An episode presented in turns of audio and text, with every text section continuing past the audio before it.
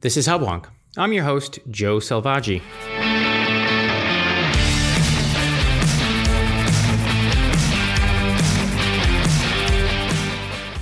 Welcome to Hubwonk, a podcast of Pioneer Institute, a think tank in Boston. After anticipating a large victory for Hillary Clinton in the 2016 election, polling firms reassured poll watchers they would examine their methods and build better polls. In the lead up to the 2020 election, polling aggregators such as 538 predicted a Democratic blue wave that would see Joe Biden receive a popular vote for between 8 and 10 points, with a likely pickup of many new Senate and House seats for Democrats.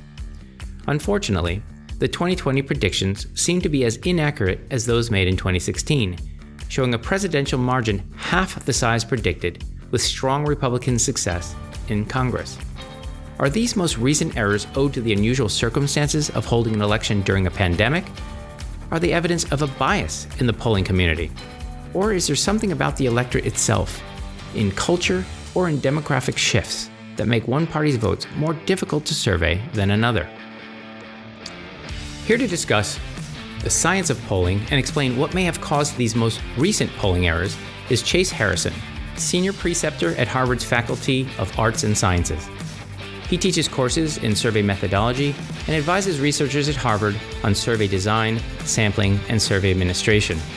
Professor Harrison will share how he and his team work with pollsters and researchers to build the highest quality survey datasets and how polling methods must adapt to changing technology and voter behavior. When we return, I'll be joined by Professor Chase Harrison.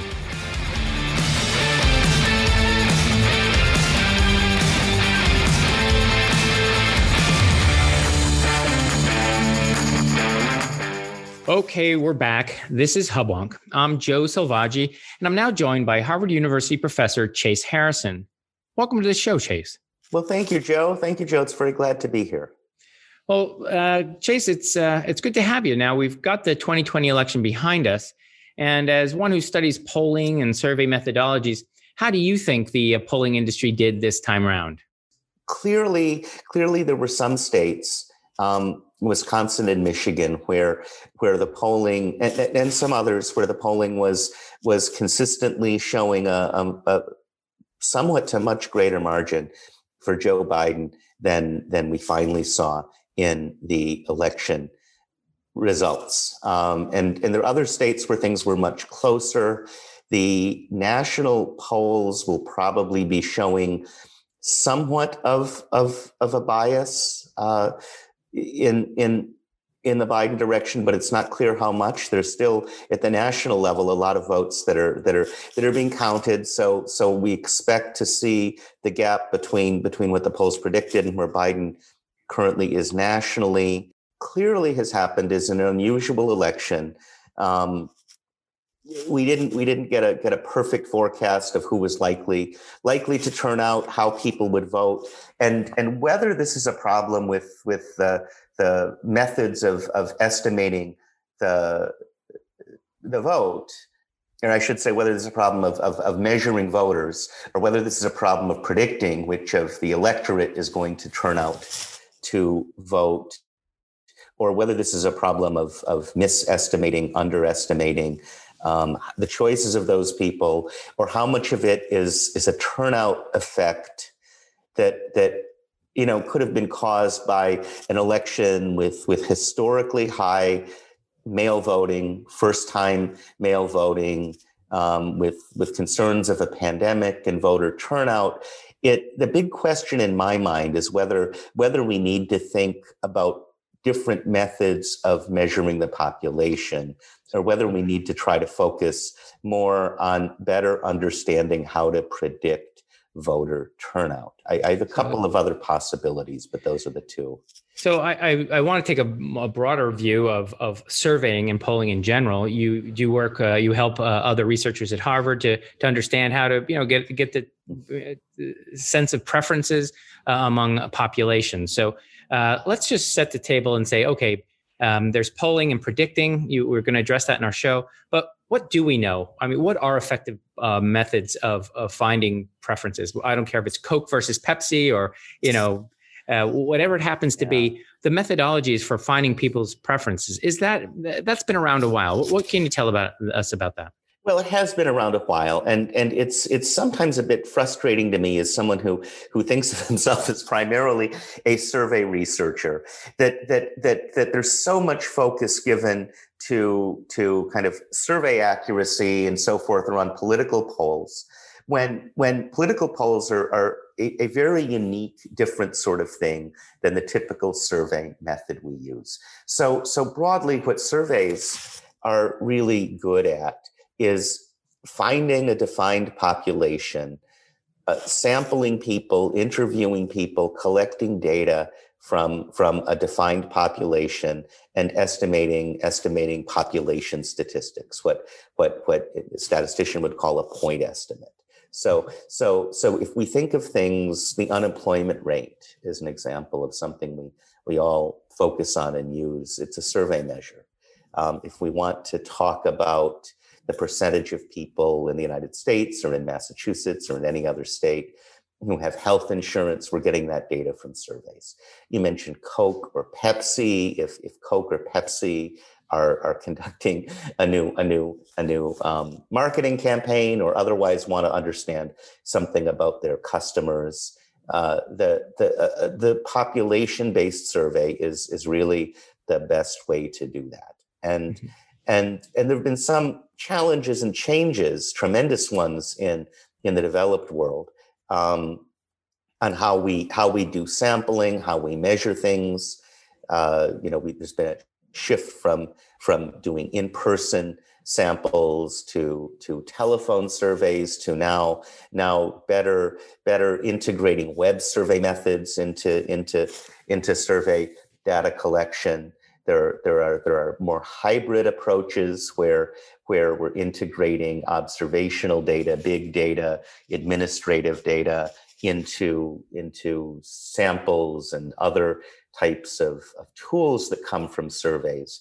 But what the survey is really good at, and is, is, is capturing a population at a point in time and saying something about it. The problem with, with pre-election polls is is it's it's really easy for me to to to capture a population of Americans who are eligible to vote. But but but not all of those people do vote. And and, and so I then have to have to figure out which of these people are going to be voting on election day. And and and of course, if I do a study or a survey or a survey, you know, quite a bit prior to an election, I have to understand, you know, are they going to change their minds? Are they going to change their votes? If if I interview someone and they tell me tell me I don't know how I'm going to vote. Yes, I'm definitely going to vote, but I don't know how I'm going to vote. I, I have to do something with that in order to have a pre-election forecast. And all of those are things which we don't encounter in in other sorts of surveys. So, so that population-based method, if if I'm trying to understand what Americans think about a particular issue, it's it's it's a survey is a great approach for for sampling people and and interviewing people and and getting getting opinions and attitudes responses to questions about issues. And i don't have to worry about who's going to vote who's not because i'm interested in all americans. But but when it comes to that predictive pre-election poll I, I, it brings in a bunch of specialized things, namely trying to forecast who is going to turn out to vote, um, trying to trying to understand, especially long time before an election, are people's people's attitudes likely to change, trying to trying to understand and even forecast are are campaigns going to do things differently which might cause people to change their their their minds or their attitudes or their votes that that i'm not accounting for here and and the survey tool is really good at capturing a population at a point in time and measuring something so, so- I'd like to um, drill down into. I think what you're talking about is uh, a sample population, and then of course you have um, some errors in those samples, right? So you want to take a, I think n should be something like a thousand to have a plus or minus three percent uh, accuracy. Again, I'm throwing around yeah, uh, generalized numbers, How do you know that 1,000 people is going to be predictive? Uh, again, whether we're talking about a standard survey or a polling survey, how is it that you can take a thousand people and have them represent millions of people? And where are the inherent errors and perhaps again going further how can one avoid um, uh, those errors when we have a, again a thousand people representing a far greater number and, and, and the classic classic illustration that we often use just on the sampling side, how can a random sample of a thousand people represent hundreds of millions of people? Is is you know think about think about going to to you know a doctor who will take a blood test and he doesn't doesn't need to take all of your blood to be able to understand understand the characteristics of the blood in your body. He's taking a small sample and it's it's just well mixed. Mm-hmm. So so what we do know is that is that by taking taking samples of of good samples of populations but but just in general by taking samples they're they're fairly precise mathematical properties that we can use to draw an estimate so, so, so, so that that version of the sampling statistics, and it's the sort of thing if if if Apple wants to find out how how how good you know manufacturing is in in in in in a factory producing phones or what the error rate is, they don't they don't take all phones and and test them until they break. They'll take a sample of phones and and come up with an estimate. So the sampling part of things is is relatively straightforward. It's relatively precise. They're good good mathematical statistical models for that. What the types of errors that, that we come about in surveys um, are, are a little bit different from the sampling. And I want to I want to first of all draw a distinction between what we sometimes talk about the external validity of our studies, the, the ability to generalize to a population, and the internal validity or the questions we ask, whether they're accurately measuring what we want to measure. So let's let's put aside the, the notion that I'm trying to measure something um, you know an attitude or an opinion or a self-report of something on the on the representation side of things, that external validity, it, it you first of all have to make sure that the the frame that you're sampling from is is an unbiased frame is accurately reflective of the of the population. So so the example would be if if i do a telephone survey i'm, I'm missing the small percentage of people who don't have have telephones and then and then if we think of the practice of what it is to conduct a telephone survey you know we're also missing people who who who who eh, you know, and it's it's one of these things we see with technology, people increasingly moving to to texting or or or messengers or Skype or Zoom or or other methods of communicating. So I I may have some group of people who don't don't get covered in my sample frame of, of telephones, then then the bigger issue and the one that that you know is the, the the the gigantic elephant in the room is is many people don't respond to surveys. So so non-response. Who is responding or not responding to to my survey. And that's an area where there's a great deal of concern. There's a great deal of focus because, because it used to be that response rates were very, very high, quite high, typically, to good quality social science surveys. And these days, you know, you're you're you're to extremely large, extremely expensive public types of surveys the, the types of things we use to measure things like the unemployment rate. Um, you know, you still have high response rates, which you get at astronomical cost, but but you have high response rates. But for the typical survey that that you know any of my colleagues will will do, or or or or you know, the typical academic study, the the we have have quite low response rates, and so then the question is, are we are we able to understand that and adjust for it? In in ways that that that that make the results that we have reflective of the underlying population estimate. And so that's where there is a lot of a lot of work that is being done. Now, you know, the good news is we, we sometimes think of this as response responders and non-responders but but when you you look at the behavior of, of of people it's it's less that there are two groups of people people who respond to surveys and people who don't. And and it's more that different different eh, people have different propensities to respond to surveys. Different so so there are very few of us who have responded to no surveys uh, very few of us who have, including me, and I'm a survey researcher, who respond to all survey requests that we get.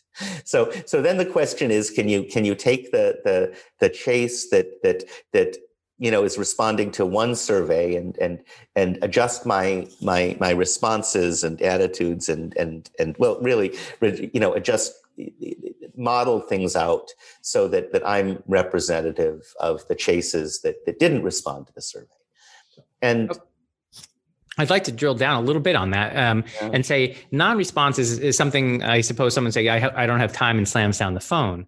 But also, couldn't a non-responder and um, sort of backing into this notion of of people not conveying their true intent, meaning they respond, but they don't respond in the way they don't accurately reflect their intention, meaning they uh, it's not a non-response; it's a, a, a, less than honest response. So I'm, I'm leading into the sort of the, the, the myth, now um, almost mythical shy Trump voter that perhaps wasn't captured. He may have been the the Chase who wanted to vote for Trump may have answered that uh, uh, um, yes. uh, survey and may have said, no, you know, I, I, haven't made up my mind when in fact you had. Is, is there any evidence for these kinds of non response? Well, on the shy Trump voter, it, it, there doesn't seem to be a lot of evidence that they're shy Trump voters and just, just the types of tests that people have done.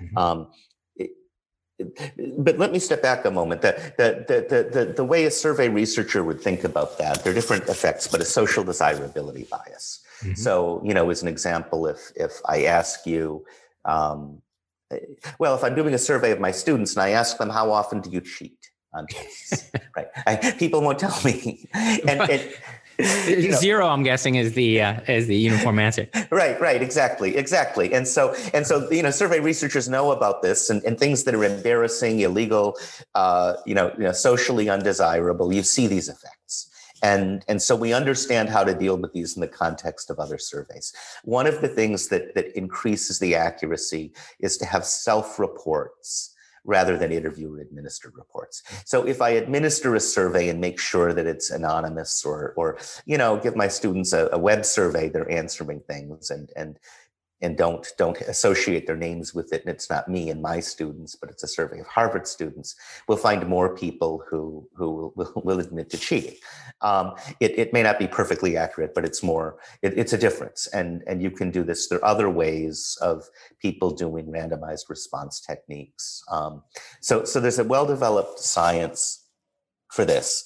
The the but on the self reports we do have web surveys that are self administered and we have interactive voice response, these, these so-called robopolls, but really it's, it's where you're either pushing a button, which is the typical approach, or you know, voice recognition, you're saying something and it's not a person, it's a recording.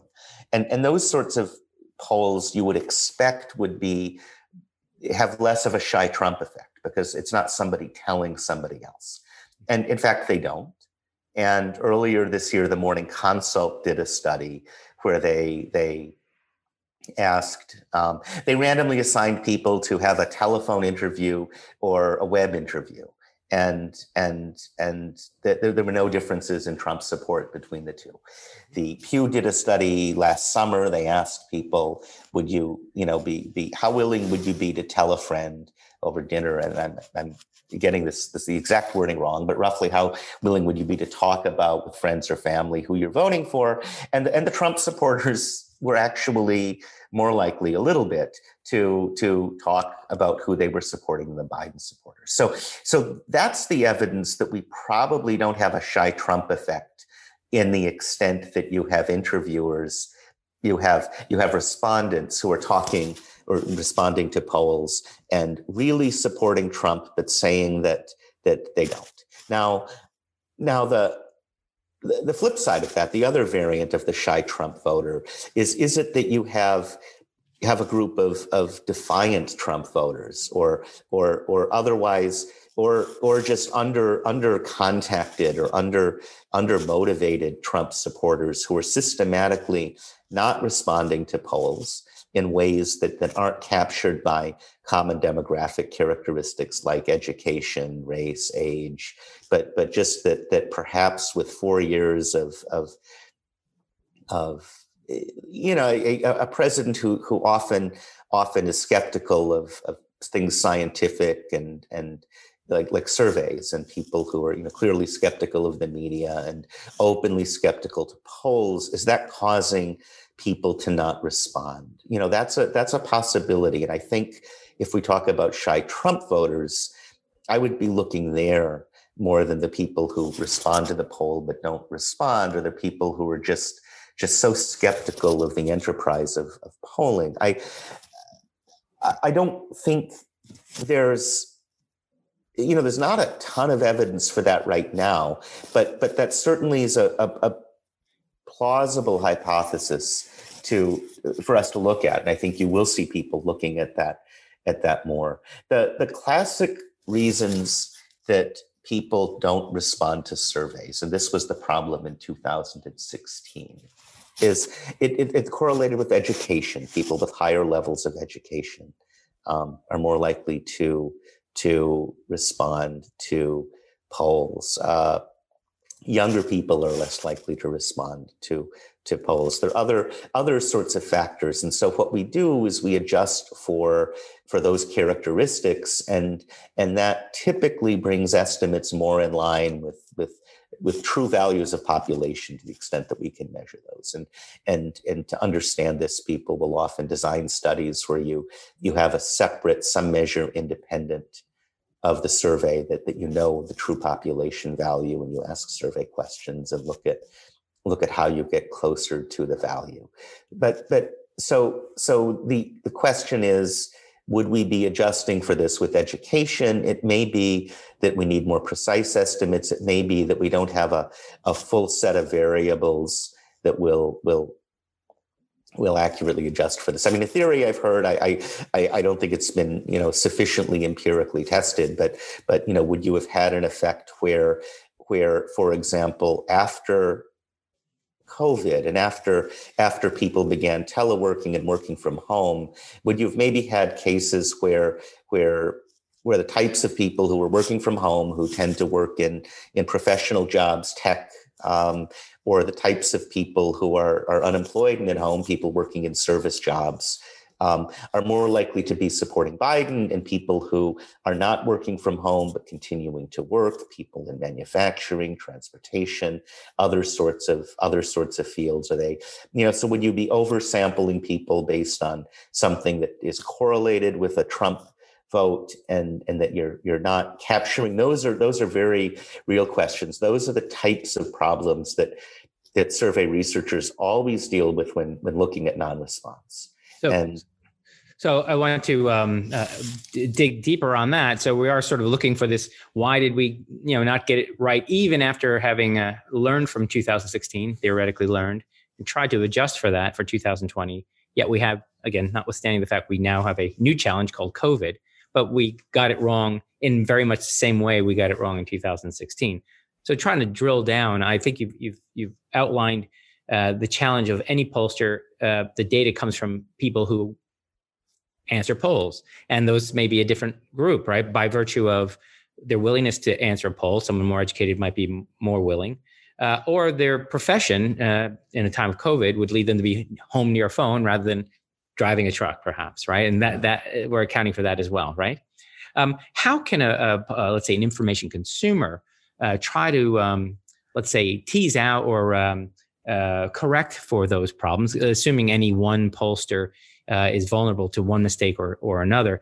Is there any wisdom in in looking towards polling aggregators such as the 538, Nate Silver's 538, where they sort of look all over the country, look at all the different polls, and sort of uh, average them out with the hope of of um, uh, eliminating the influence of outliers and essentially looking for the wisdom of the crowd. Is there any wisdom in uh, in in looking towards polling aggregators rather than individual polls? Well, I the the aggregators do do a, a good job on the political side of things, the pre-election polling side of things, of of controlling for the electoral college versus versus um, single estimates and single votes. So, so they're they're at a minimum disentangling, you know, polls in Florida versus polls in Michigan, and looking at consistent versus non-consistent, um, you know, possibilities in terms of determining an outcome.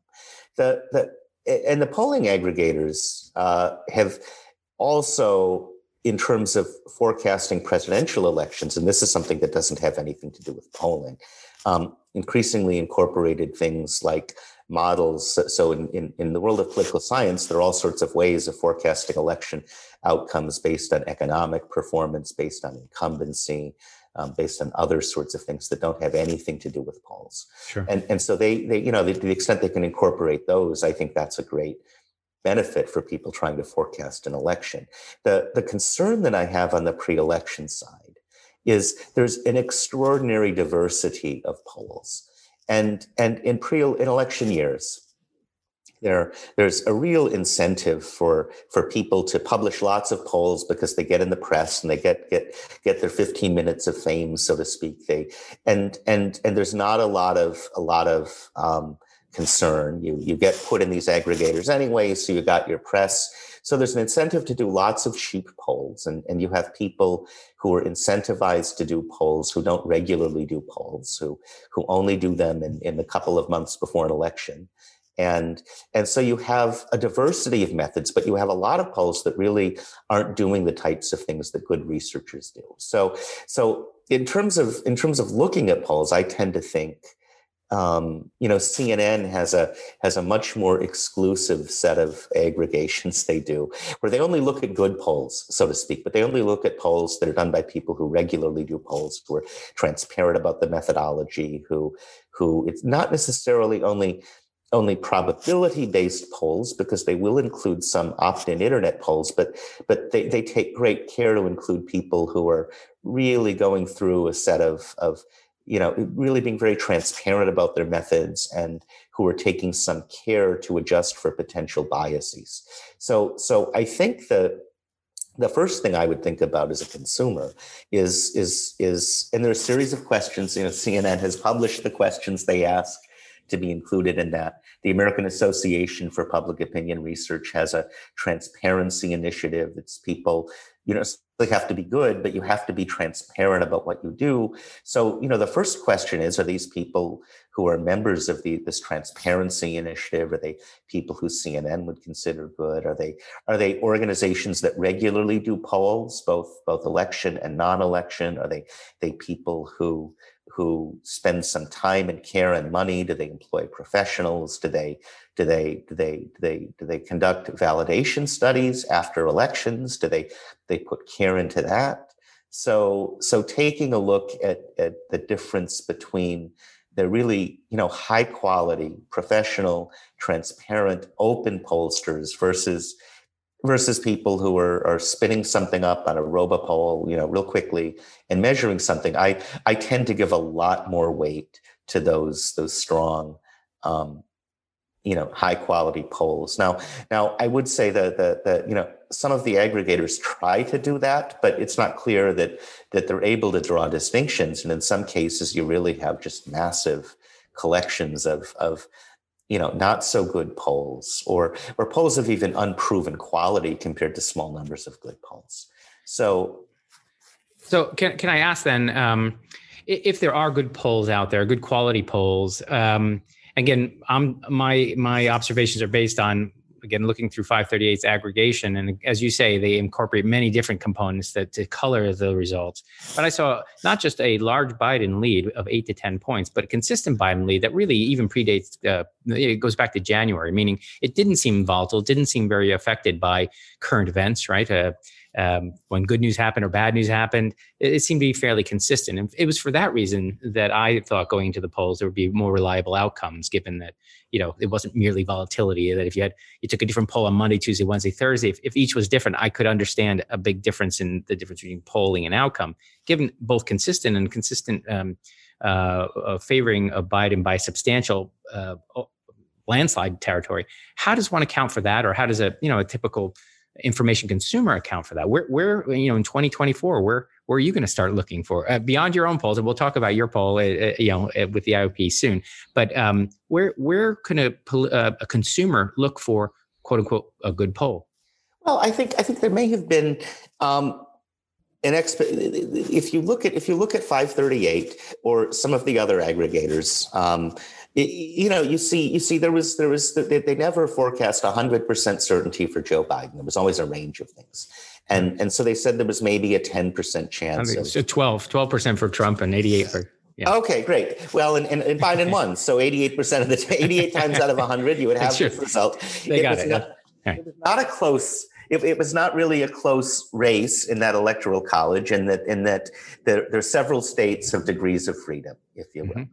Um, you you look at the range of electoral votes cast. I think on average you should have you should have seen Biden with with a few more, but but he's he's also not on the the the, the far lower end of his his range. He's right in the range of prediction. So if we think of this, if we think of it's not quite the same, but how can a sample of a thousand people represent a, a bunch of people? How can a sample of many polls, you know, accurately represent what's going to happen in an election? And and and the truth is that that you're never going to focus on you know the, the the median outcome or the mean outcome you always want to think of there being a range of outcomes mm-hmm. and so so my view on this election is is things were on the range in the range of, of plausible outcomes that we would look at i i there were probably some cases where polls were consistently i mean there were some cases where it seems that the pre-election polls were consistently off there were also some cases for example um, arizona texas uh, right you know, where Minnesota even is a case where the polls were e- extremely accurate. So, so, so, you know, some places will be off, some places will have a Biden, um, you know, some places will have a, a, a, bias. When I say bias, I just mean a, you know, statistical, you know, consistent statistical difference in one direction that's not accounted for by that that variability. But but but you'll see there are different different biases in that mm-hmm. that there'll be some polls that will you know, be overly optimistic for Biden, some polls that will be overly optimistic for Trump. And those will largely cancel out. In this case, they there were, you know, a few more cases where polls were overly optimistic for Biden and Trump. So yeah. so but I don't find that terribly outside of the range that that I expected. I wasn't surprised by this outcome. I, I would have would have thought that that you know a Biden victory would be a little stronger, but I also would say that I thought I was more likely to think that two weeks before the election than the day of the election when we mm-hmm. were seeing some other information, um, you know, where the candidates were campaigning uh, was something.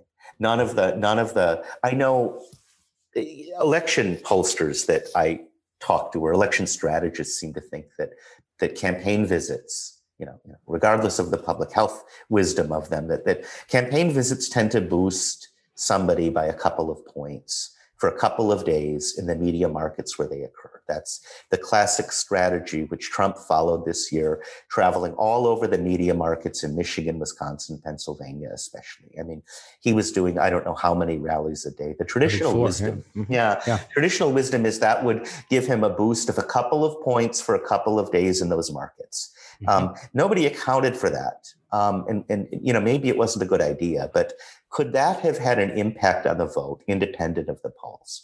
And that mm-hmm. was one of the things, you know, that, that caused me to be less certain or, you know, that, that, that caused me to have more skepticism that you would see a heavy Biden victory on election day, but it wasn't anything that the forecasters were accounting for, but he's doing lots of visits. It's COVID, so we actually don't know what impact they will have but but but the, the conventional wisdom is that would motivate a certain base that otherwise might not be motivated mm-hmm. um, the states that the, the campaigns were campaigning in is very suggestive of where they see the race so so in those ways i think for 2020 we have to keep in mind you know we, we need to understand better what drove turnout in 2020 we need mm-hmm. to understand whether there were turnout differences based on COVID. Were there people, for that matter, who showed up in, in, in line to vote and, and just saw long lines and were a little worried about public health and didn't vote? Mm-hmm. Um, I, you know, it, it yeah, it, it, remains to be seen uh, as the dust settles. That's right. And now we had two record. Uh, we had both Biden and Trump getting record amounts of uh, uh of votes. Uh, we had 160 million votes, uh, a new record for the United States. Have you done analysis both sort of in the polling pre um, uh, election to measure? Uh, you know, we've been talking much about preference, but not as much about intensity. Do you capture intensity and you know the likely? Did, were you forecasting a record turnout? Uh, and then afterward, uh, is the voter in a record turnout just more of the same, or is there some new person that steps into the political ring once uh, intensity is is broad based and and and you know ubiquitous? Uh, is, is, there any sort of way to understand the difference between um, who shows up if there's 120 million votes versus 160 million votes? Everybody knew it, it, it appeared by all the measures turnout was going to be exceptionally high this year. I, in terms of being a record, it's it's hard to say because there were so many variables that were different. Um, mm-hmm. So we know that when places, and we've seen this in places like Colorado and Oregon that have moved to vote by mail, but in general, when when uh, jurisdictions make voting easier, you see turnout increase. So this year there was there was you know unprecedented vote by mail, early voting. Those are the types of of administrative institutional changes that we know lead to greater turnout. Um, there was was clearly a great deal of motivation on on on the Biden side, as, as was apparent very early on in the polls, but but is as apparent by by the observed turnout also on the Trump side. So so so Trump brought in new voters, Biden brought in new voters. Um, you know, that was that that was really really something that that that you know kind of leads to the record turnout is that it's not one sided. Mm-hmm. Um, sometimes, especially in off-year elections, you you see one side being more motivated than the other. Um, in in so in a, in a in the in the 2018 elections or the 2022, you'll often see see the side that lost the presidency previously being more motivated, and that leads to a differential turnout. Or, the, or the side that, that, wins is more complacent, right? yes, yes. We'll see if that plays out this year, but it ordinarily plays out. The the but but then in the low propensity voters, new voters, first time voters, people who hardly ever voted, it, it it's really a question whether they turn to turn into regular voters or not. Often they don't. Mm-hmm. Um, sometimes they do. It voting becomes a habit the the you know it takes people voting several times before they they become a regular voter. And and and so i think it'll be a real question on the part of the parties um, how much they can mobilize and continually mobilize these new new voters. If if i mean if you look at the, the, the national exit polls asked a question of the trump voters was your vote you know, primarily for Trump or was it primarily for the Republicans? And you see extremely large numbers of Trump voters. I mean, 50, 60% was it said it was primarily for Trump. So, so there were clearly a lot of Trump voters who were very motivated by him. And so then the question becomes if he's not on the ballot, it we don't know what that will look like and how involved he will be in politics. He's not a regular Republican politician, but but the question for Republicans is, is can you take that the, the new infrequent voters who really turned out for Trump and voted for Trump and not the Republicans. Can you translate that into regular votes for yourself? And you know, on the Biden side, the, the Democratic side, it will be can you take people who are really motivated to, to, to, to vote against Donald Trump? Can you turn them into people who who are motivated to vote for Democrats? Can you translate that down the line? And so those are those are the real questions that that will happen.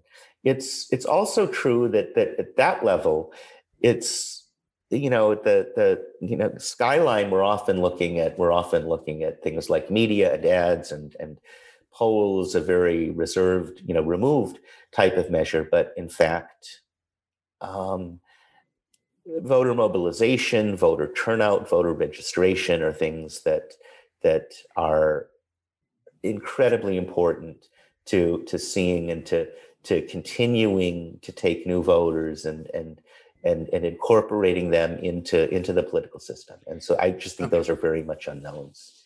I, I, I want to get into. Uh, uh, we're getting close to the end of the show. I want to talk about the IOP briefly at the very end because that's that's the fun part. We can enjoy that talking about uh, working with the students at the college. Uh, one sort of uh, darker question I have about polling is uh, I won't call it weaponizing polling, but um, yeah. I'm, referring to push polling, right? Um, uh, where polls are used to influence the outcome of elections. I don't know if your your research goes into this, but you know, for our listeners, a push poll is essentially calling someone up and saying, you know, would you vote for candidate X if you knew he, you know, hurt puppies or something like this, right? In, in, other words, trying to change opinion with polls. Do you do any research on this? Well, it's it's I I I, I don't. I'm familiar with with a lot of the industry concerns, and there are that the push poll is something that that that so the the main professional organization of of public opinion researchers, the American Association for Public Opinion Research, is you know kind of always has early action committees and will come out very strongly against the sort of push poll that you were talking about. And those sorts of things do pop up and they tend to be, they tend to be, um, they often turn against candidates. You know, it, at the last minute, will somebody try a push poll in some weird primary yes, and there will be a lot of pushback against it. And and and and and, and people don't do that if you're trying to get a small number of voters to change their their, their minds in a multi-party, you know, primary candidate campaign that's one of these kind of underground tactics that can work. It, you don't see a lot of them but what is much more concerning really and there are two variations of this. There's there's what's called some you know sometimes calling sugging and frugging but but but fundraising under the guise of polling or selling under the guise of polling where where people will conduct a poll and you sometimes see these even from from you know members of congress or otherwise who will who will look like they're asking a poll and it's really trying to encourage you to be engaged with them or or and and it, eh, we have to distinguish between just a questionnaire versus versus something that people think is a survey. But if it becomes difficult for people to disentangle what is what is a research survey a scientific survey from something that's a voter motivation attempt or a fundraising attempt or you know um, then it means that people are less likely to respond to us. People, are less likely to trust the results that we put out. Yes, indeed. Uh, we're going to have to have that be our final uh, answer. We are running out of time for this episode. I want to thank you very much for your time today, Chase. This has been a very informative episode. We've been able to go deep on why polling uh, may have gotten it wrong, but also what the what the limits of polling are and, and and its ability to predict the future. So I want to thank you very much for your time, and I really do appreciate your candor and your expertise. Well, thank you, Joe. It's been a pleasure to be here.